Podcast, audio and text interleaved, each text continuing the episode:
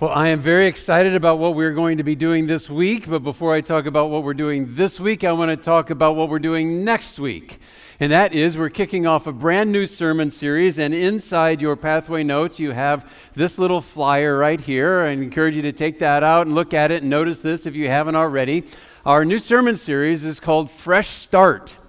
Fresh start. I wonder if you've ever been in a circumstance where you have, have been making your way along and there are just some challenges that have come up, and maybe you've found that you've kind of gotten mired down in a little something. You kind of get stuck there for a little while, and you'd be like, you know what? I wish I could get a fresh start over this. Or maybe it's got something to do with relationships. Maybe it's got something to do with your prayer life. Maybe it's got something to do with the depth of the faith that you are experiencing and the way that you're living that out. And it's like, yeah, things are okay, but they could certainly certainly be better. I kind of wish I could just get a, a, fresh start. Well, we're going to be talking about that kicking off next week. It's just a, it's going to be a kind of a quick five week series, at least quick in relationship to where we have been lately. And I'm very much looking forward to getting that started next week. Now, this that you have in your pathway notes, you don't need this anymore. Yes, you could put it up on your refrigerator if you wanted, just to remind you, and that's not bad. But what would be better is that you would take it and make sure it gets on the neighbor's refrigerator or somebody else that you know who maybe in their life they could be in a place where they could use a fresh start or some Use this as an invitation. That's what this is for. So that you would take, you already know the information starting next week, and uh, you don't need to be reminded of that again. But somebody else would, and you can maybe take it to work or to the neighbor or to a friend or to a family member and uh, let them know of what is coming up. And we'd love to have them welcomed in as we get things kicked off for that next week. So, looking forward to that. Also, very much looking forward to what we are taking on here today as well. I'm wondering if this sounds familiar to you.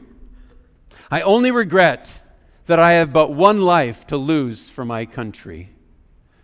I'm sure that does sound pretty familiar to you. Those are the, the famous last words of the patriot, uh, Nathan Hale, who was at the age of 21 he was hanged for spying on the British. He was caught and he was hanged, and that was what he said. Those were his famous last words. Or Leonardo da Vinci said this I have offended God and mankind because my work did not reach the quality it should have. Now, there's a guy with high standards, right? Because we marvel at his work, but that's what he said as he was preparing to die. Some last words are also famous but kind of ironic. General John Sedgwick, just before he was killed by a Confederate sniper's bullet, said this. He said, They couldn't hit an elephant from this distance. Kind of poignant when you stop to think about it, isn't it? Or Oscar Wilde, who fancied himself to be a bit of, interior, of an interior decorator, looked around his room shortly before he died, and he said, This wallpaper is horrible. One of us has to go. One more, there's Leonardo, or excuse me, uh, Leonard Nimoy, who offered his final tweet just before his death in 2015. He said, Perfect moments can be had, but not preserved, except in memory. LLAP. LLAP, of course, which stands for? Live long. All right, we've got some Trekkies here. Yeah, very good. Well, Famous last words are poignant because they, they tell us something about, and they're powerful because they tell us what was going on in the mind of that person at that point. And this has been on my mind as I've been thinking about the last words that we are going to be taking a look at today from the Apostle Paul's letter to the church in Rome. And you would think that these would be famous last words as well. You would think that we would naturally call them that because they're in the Bible. But today, what I'm calling them are unfamous last words because oftentimes they get neglected. Oftentimes they get overlooked. And by the way, in case you're wondering, unfamous is a word, all right? So no emails, it really is a word. Now, I understand why it gets overlooked. I understand why that can happen.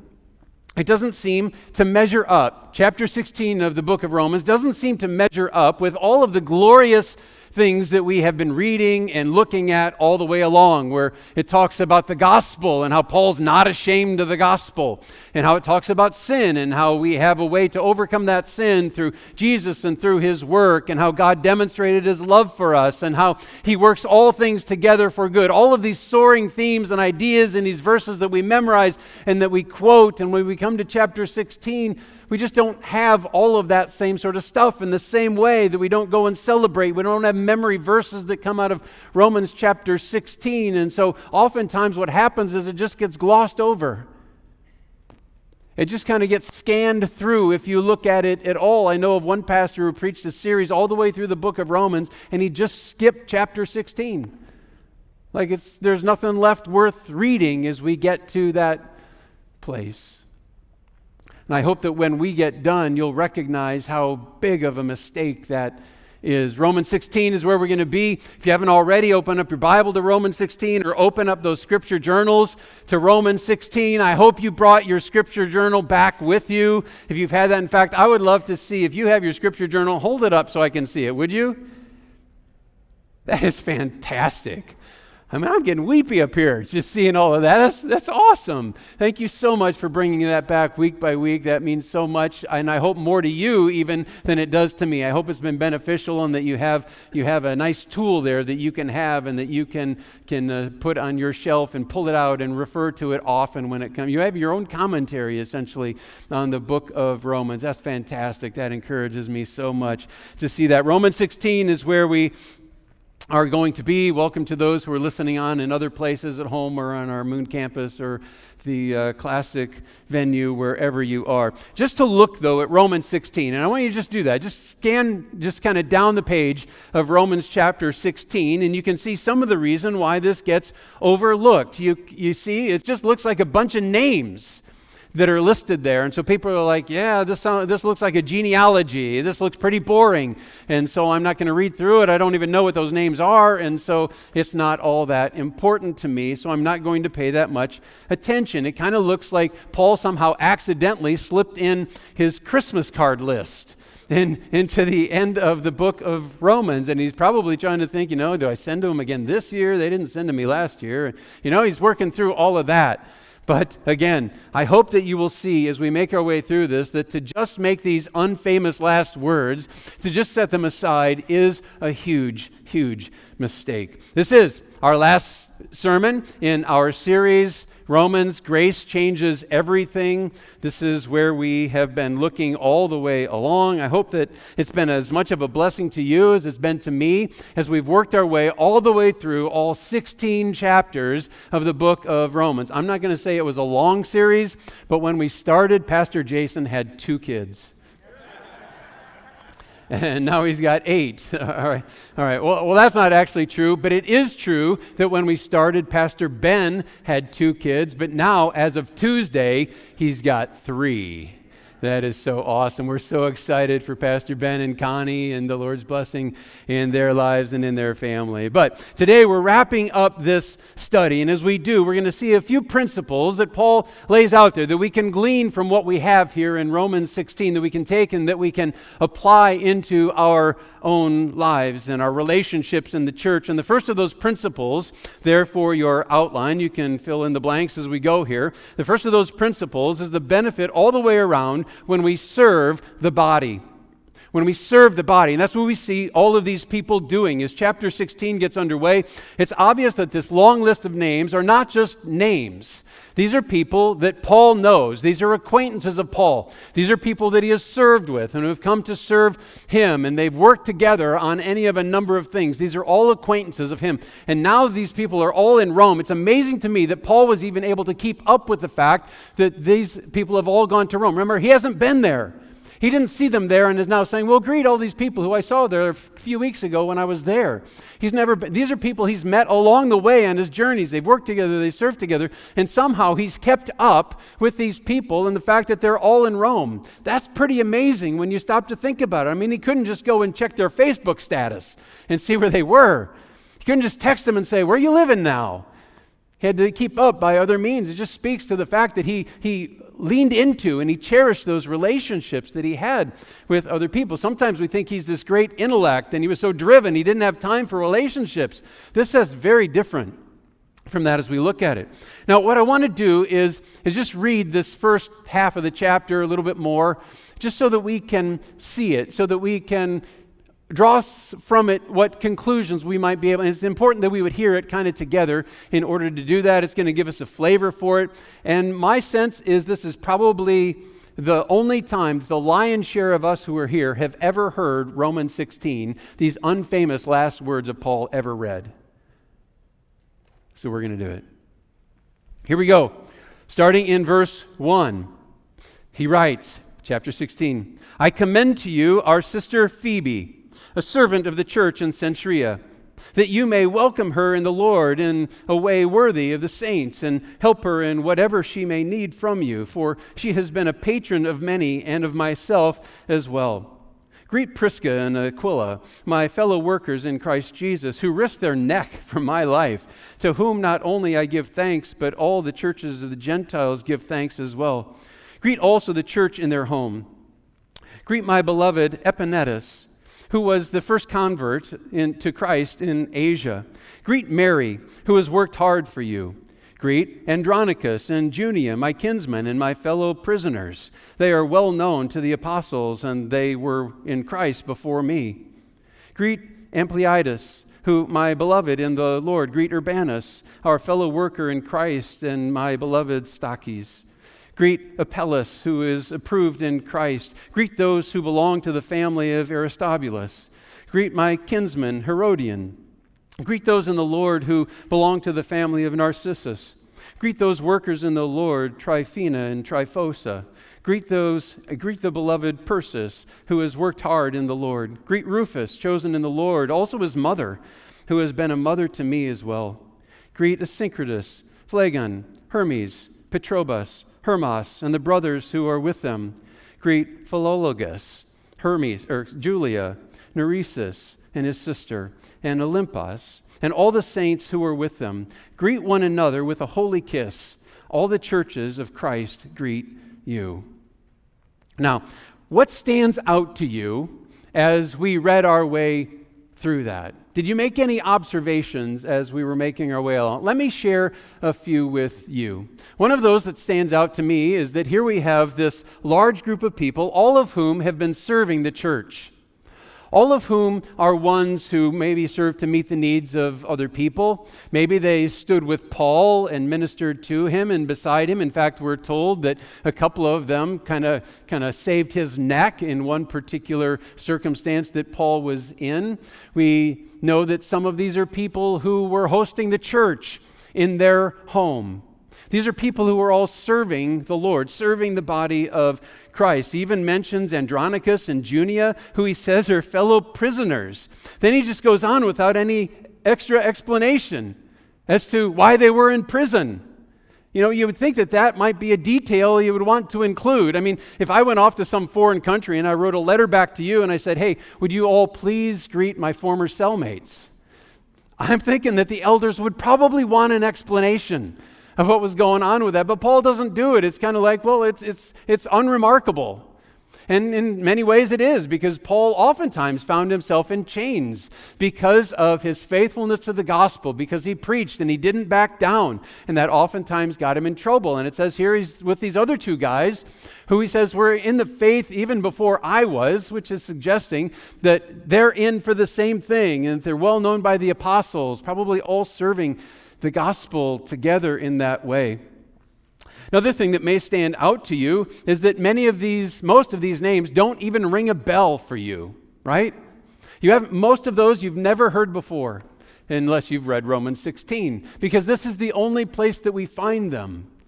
There are a few exceptions, but for the most part, these are just ordinary, kind of whoever you are people, kind of like us, like you and me, who just recognized that there was an opportunity to serve. They were called to serve, and, and they went out to the volunteer table in the lobby after the service, and, and, they, and they talked to whoever was there about getting connected, and they did. And that's why we have them now included because of their faithfulness. Now they're in this inspired letter of Paul.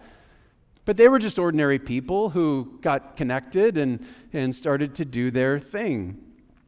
One more thing that stands out is how diverse the church in the first century Rome was. Several commentators have done a great job of pointing this out. Keller is one of those, and he breaks this down into three different categories of diversity. Three categories of diversity. And the first of those that he mentions is, or that we see here, is race. Is race. Paul, of course, was Jewish, as was Prisca, or sometimes you see it as Priscilla and Aquila. They also were Jewish people, and they went and they did the work of the ministry. And they were also tent makers like Paul. They're the two that saved the neck of Paul, probably when he was in Ephesus and they're rioting and they're ready to take him down. It's probably the circumstance he's talking about where they step in, but there are other Jewish believers and they are working. And so you've got those people in the church and those people who are, are following after. And then at the same time, you've also got a number of Gentiles who are in this list as well, uh, including this uh, guy Epaenetus, who is Paul's first convert in Asia pretty remarkable that these Jews and Gentiles, for all of the differences that they had, were able to come together in the church. But that is able to be done because they have a common Lord. They've got a common Savior who will and can unite. It's a beautiful thing. And the beauty of this racially diverse church in Rome is wonderful to see. And that can be a model for us. In fact, that must be a model for us. I long to see when this congregation would become more and more and more diverse as well. And I pray toward that end, and I invite you to pray toward that end as well, that we might work together, that we might contend together with those of other races and coming from other places for the gospel, working side by side. It's a beautiful thing when that happens. Now, I know that a lot of people, at least around here, would say, uh, I mean, around these parts, would say, well, you know, as you think about it, the demographics of our area don't really support that because there aren't that many Asians or Hispanics or really, in the grand scheme of things, African Americans in our county, and so you would never expect that to happen. But that's no justification, that's just an excuse. And I want to invite you to pray with me and to work with me that we might see a place like this become to look more like what heaven's going to look like, worshiping side by side. I hope you'll be on board and get on board and assist toward that end. Another area where we see diversity in the Roman church has to do with not just race, but class. Class as well. You have upper class people like Aristobulus and Narcissus, who were the heads of estates. Many people believe that this Aristobulus was the grandson of Herod, Herod the Great, which would signal wealth and, and power and position as, as well. And right next to these guys are Rufus and Urbanus. Those are common slave names. And here they are side by side in the church, sitting next to one another, worshiping together, fellowshipping together.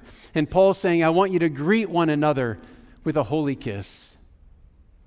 That might be the one verse that you recognize from Romans 16. And it might not even be that you recognize it from Romans 16 because you also find it in 1 Corinthians, you find it in 2 Corinthians, Paul says it, you find it in 1 Thessalonians as well as here. It could be that they'd kind of fallen out of the practice of greeting one another with a holy kiss. I know we have. so I've got an exercise. I want you to pair off. No, we're not going to do that. But in the first century here, what you have when this holy kiss is offered, it was something that showed respect and friendship. It showed love toward one another, the upper class together with the slaves, sitting side by side with one another, offering this demonstration of friendship and kinship with one another. That's only going to happen in the church because they recognize that there's a unity that they share, even, at, even though they're at different ends of, of the spectrum when it comes to their actual status from a society standpoint. Jesus levels the playing field, as it will. He brings us all together as equal, regardless of who we are and what we've done, because we're here under the banner of Jesus Christ. One other aspect of diversity that we see here is about gender. It's about gender. About a third of the people in this list that we just read are women. About a third of them are women, and they're obviously making a huge contribution when it comes to serving the body.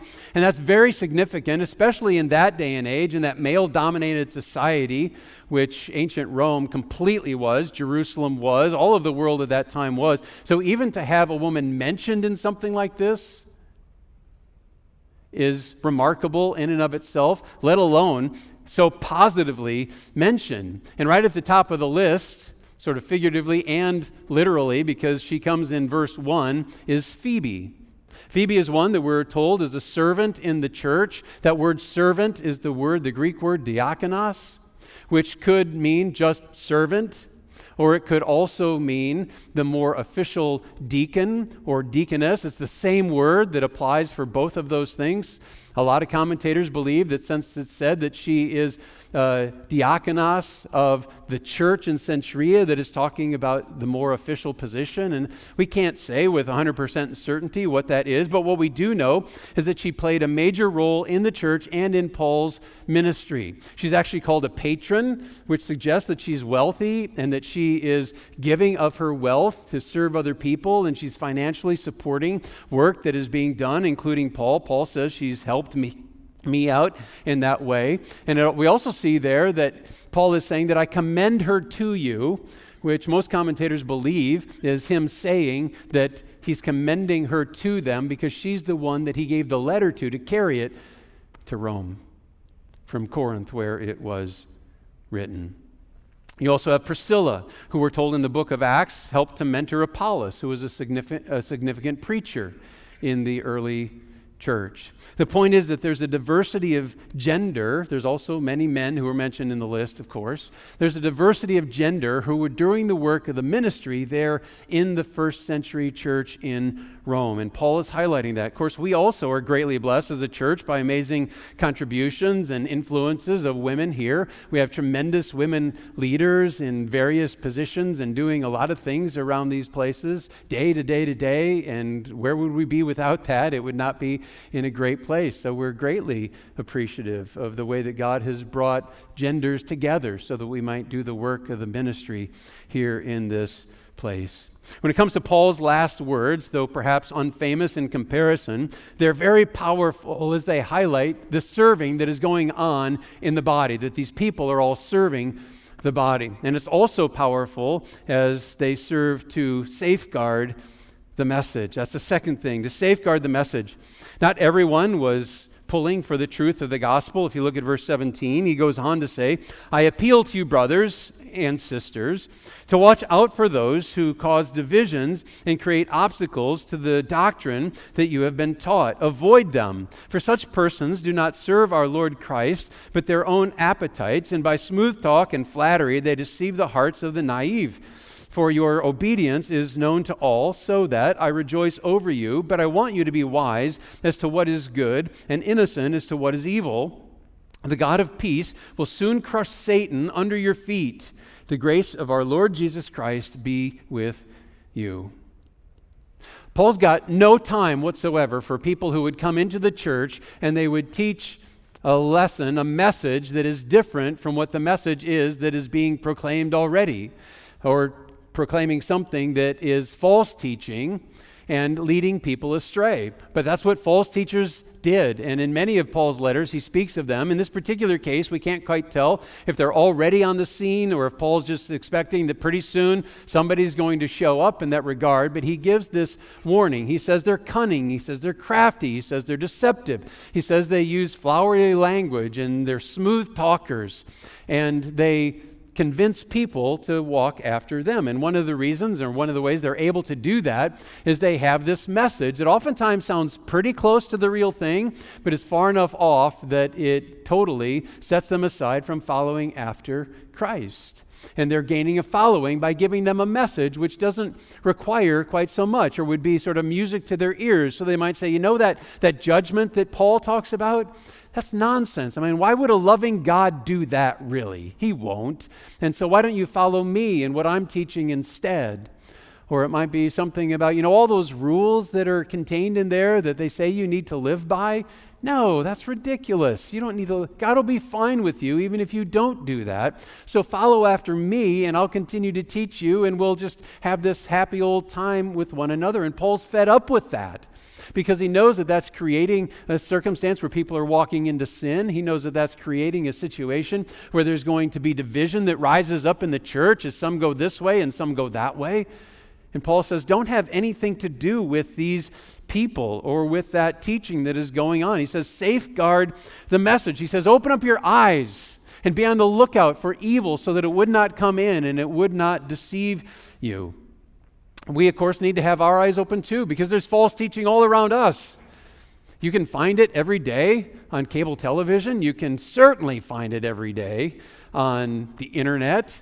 You can find it in churches as well. And how do you recognize it? Well, you recognize the counterfeit by getting acquainted and familiar with the real thing. The more that you are in God's Word, the more that you recognize what it is, the more you'll recognize when something is on the outside. This is one of the dangers that we really fall into if we think, yeah, it's kind of optional to read that thing, as we become, become very susceptible to false teaching that might come our way. And Paul's concerned about that for them and for us. And so he says, no, you got to safeguard the message so you wouldn't be led astray.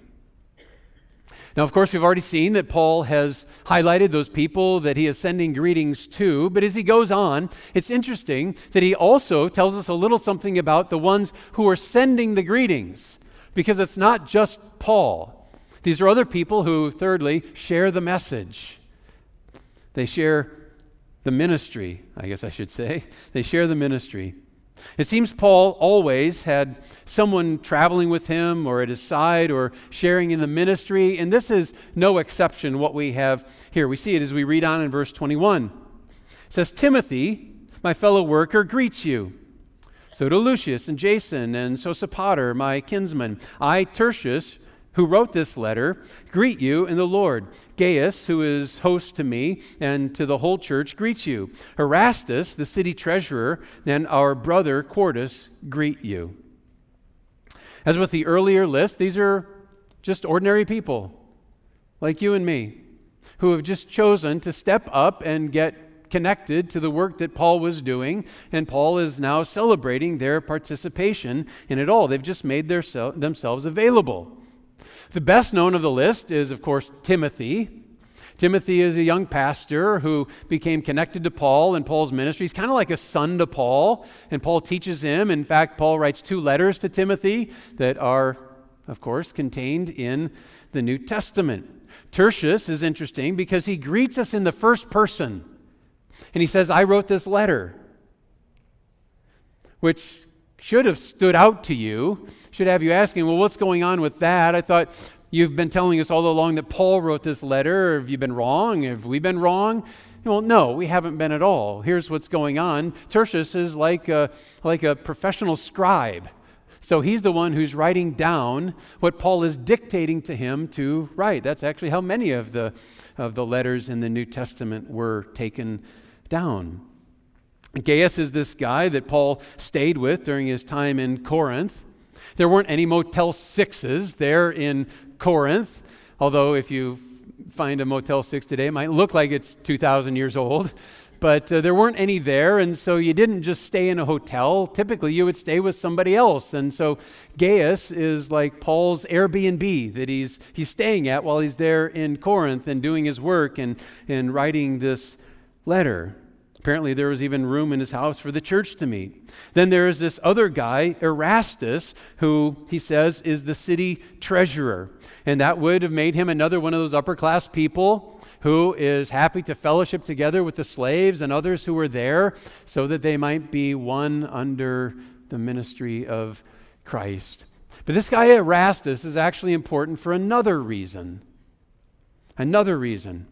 In 1929, there was a significant archaeological discovery that was made in Corinth. Carolyn and I had the opportunity to see it a few years back when we were there in Corinth, and it actually is a stone. It's a stone, you can see it right here, if we can pull that up. Here's the stone. This is in Corinth. It was uncovered back in 1929, and it was discovered, and it's a pretty significant stone for a few different reasons. On this stone, you can actually see a name inscribed. It's up here on the top left. It's right here. And uh, this is Latin, but you can probably pretty much make it out E R A S T U S. This is our guy. This is Erastus this same one, at least I believe, the same one. Now, the whole inscription reads there this. Let's pull it up. Erastus, in return for his aedileship, an aedile is basically a city manager, one who runs things, a city treasurer, who laid the pavement at his own expense. So here you have this guy who Paul says is the city treasurer, he's a city manager, and the inscription says the same thing. You've got this stone that has been dated to mid century, mid first century. That's when Paul wrote his letter to the Romans. It's when he was there in Corinth. It's when he was writing. And so the natural question comes up well, is this Erastus and this Erastus the same guy? Well, there are all sorts of similarities between the, between the two. So if you're going to dismiss that, and this would become significant archaeological evidence for the reliability of the Bible, if you dismiss that, then you have to dismiss a lot of very powerful evidence to say, no, that's not what that is. And of course, some people do because they have a, they have a, you know, they have an agenda when it comes to the Bible, and so they're never going to allow for that to be together. But there's pretty significant evidence for it as well. Whatever the case, Erastus and the others share the ministry with Paul and send greetings to these brothers and sisters in the Lord who are there in Rome, where they know this letter is going to. And with that, we come to the final words of these unfamous words of Paul. And what it essentially is, it probably it might say in your Bible the doxology, but uh, it's a benediction, is what it is. Let me read it for you, verse 25. Now to him who is able to strengthen you according to my gospel and the preaching of Jesus Christ, according to the revelation of the mystery that was kept secret for long ages, but has now been disclosed and through the prophetic writings has been made known to all nations, according to the command of the eternal God, to bring about the obedience of faith to the only wise God, be glory forever through Jesus Christ. Amen. As Paul closes his letter, he goes back to one of the absolute essential themes that we have seen earlier on, that he actually started the whole thing off with. He kind of comes and he puts it as a bookend here at the end. You might remember back in chapter 1 and verse 16, he wrote this For I am not ashamed of the gospel, for it is the power of God for salvation to everyone who believes, to the Jews first, and also to the Greeks. Here at the end, he comes back to this glorious good news about this gospel message and how transformative it has been in his life and how he recognizes and understands it is transformative in the lives of others. And then from where he says, I'm not ashamed of it, he has gone on and demonstrated so in all of this book that we have been wrestling our way through from start to finish. And as we pointed out all along the way, that the gospel is not just something that is a benefit for you as you come to understand who Jesus is and give your heart and your life over to Jesus. Yes, it is that, but it is more than that. The gospel is that which continues to strengthen and inspire and move us forward. The reality of Jesus and his death and his loving resurrection and his power and his victory, all of those things continue to strengthen us for living our lives as they are after we come into faith as well. It's not just something that helps us to get into faith and then we can kind of jettison it. Clearly, it's, it's deeply important for Paul because he recognizes its staying power and how it continues to inspire and encourage and to challenge and to set us up for recognizing who God is and the depth of his love and grace toward us. It's been an amazing study to go through all of this. I hope you've learned some of what I've been learning. Oftentimes, what they say is that the teacher learns so much more than the students, as it were. And uh, there's so much here, and uh, we've been striving to learn together, and I hope it's been as beneficial for you as it has been for me. We've waded through a lot of heavy stuff. As we've made our way along. We've talked about the depravity of mankind and God's wrath and election and predestination. We've talked about homosexuality. We have talked about sin and how deep that runs in all of us. We've talked about politics and racism. We've talked about relating to the government. We've talked about paying taxes and a lot of other hot issues as well. And you're still here. And I'm so glad for that. I'm so glad for that. And I know that you love this letter. We've also talked about the grace and mercy of Jesus Christ and how he entered into our world to meet us in our sin so that we might find ourselves justified through our response to the gospel, that we have been made righteous, declared righteous. And we have seen how he turned as this book came to a close ultimately, that he turned to calling us into a response because you never know something because you've got it in your head. You know something as soon as you put it into action with your feet. And so he calls us beginning in chapter 12 to very practical application for all of what he has given us. And he calls us right there at the outset to make our lives a living sacrifice. That we might give ourselves over fully and completely to the Lord Jesus Christ. And there have been so many different aspects of application that we've seen over and over and over as we've made our way through this. There is so much here for us to do. It's kind of like out of the fire hose kind of application, right? Because there's been so much. But even just to boil this down as we wrap it up, to hold on to this idea that we are to make our lives a living sacrifice, to ask you, what would that mean for you? What does that mean for you? We talked quite a bit last week about not just making God something that we add into the rest of who we are, but that we would clear out the center place and that we would put Him there and that we would allow the rest to fill in around. I can't think of any way to honor this word, this letter more, to honor Christ more, than to make that the commitment of our heart. And so as we come and we wrap all of this up, as we pull it all together, it's not just here so that we would understand the depth of the theology that is here. Yes, that's vitally important. But again, if it's only something that we recognize and know in our head and aren't applying with our feet, then we really don't know it. So as we come to the completion, if you're in Christ, recognize that this is something to take and inspire you to that next place if you're kind of the same as you've been for a long time in Christ, then, then you're missing out on what recognizing what Paul is talking about here, how it can inspire and, and infuse your life with gospel power. So, if you're in Christ, that you would focus in on what is that next step of discipleship that I need to do to follow through. If you're not in Christ, that this would be, I can think of no better way to respond than by turning your life over to Him by saying, Yes, I want to make my life a living sacrifice. I want to give my heart and my life to you, that I might participate in this glorious gospel. And so, what I want to do as we close this up is not keep talking. I don't want to just pray for you. I want you to pray. I want you to talk to God. I want to give you a moment as you think about what is it that God would be calling me to as a response to this letter where it's just been poured out over and over and over for us. What is the response for you to make? I want to give you a few moments just in quietness to pray and to make your own response to God. And then I will close this. So bow your heads, please and respond to the letter of Romans.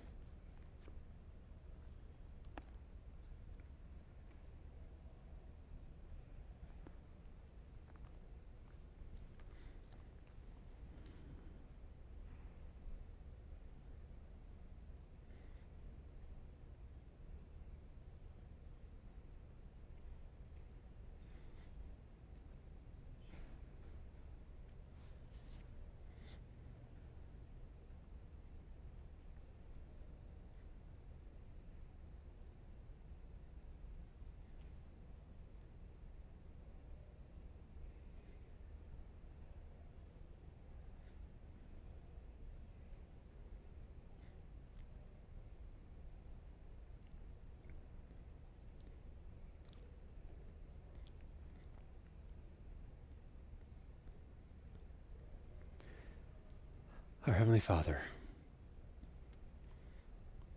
we are so very grateful that through the Apostle Paul, you have helped us to understand so much that we would not have understood apart from what he has taught, apart from what he has written. I thank you for the love, your love that is expressed within, for your mercy that has met us where we are, for your grace that has been poured out on our behalf. Indeed, a grace that changes everything. A grace with the power to make us new. And Lord, forgive us for times when we have explored your grace and we've learned what it is, but it's done nothing to change us. That we've taken it for granted. And Lord, we dare not do that as we come to the conclusion of all that you have given us in Romans. Lord, I pray that we would be people who would commit ourselves first and foremost to make ourselves a living sacrifice. Submitting our lives, our will, our purposes to your will and to your purpose. Lord, there's no better time than now to put a stake in the ground and say, from this moment forward, I'm going to take and I'm going to allow this to live out, to shine out of who I am in all that I do and in all that I say. A living sacrifice. Lord, these are anything but hollow words that we have in these unfamous last words of Paul. They're inspiring. And Lord, we want to be like those who stood up and served the body and shared the ministry and safeguarded the message. Our names are never going to appear in Scripture, but we can be just like those whose do. So, Lord, what you're calling us to, I pray that we would not be so callous as to set it aside, as to diminish the cross, because we're not allowing it to inspire our walk. Lord, for those who might be here who are not in Christ, or maybe just now have made their commitment of life to you, I pray for them too. And if that's you, friend, if you got up to the brink, up to the precipice, and couldn't quite get over, just to help you, you might just pray something along the lines of Dear God, I desire to serve you and follow you. I confess my sin. I recognize what you have done on my behalf through the cross. And I seek that justification, being made right with you. Change my life. And it's done. Father, thank you again for your glorious goodness to us in giving us this truth. And I pray that as we go from this place, it would continue to resonate in our hearts, that we'd continue to open our journals, that we would review what you've taught us, and that we would be people following more and more after your heart as living sacrifices, we pray. In Jesus' name, amen. Amen.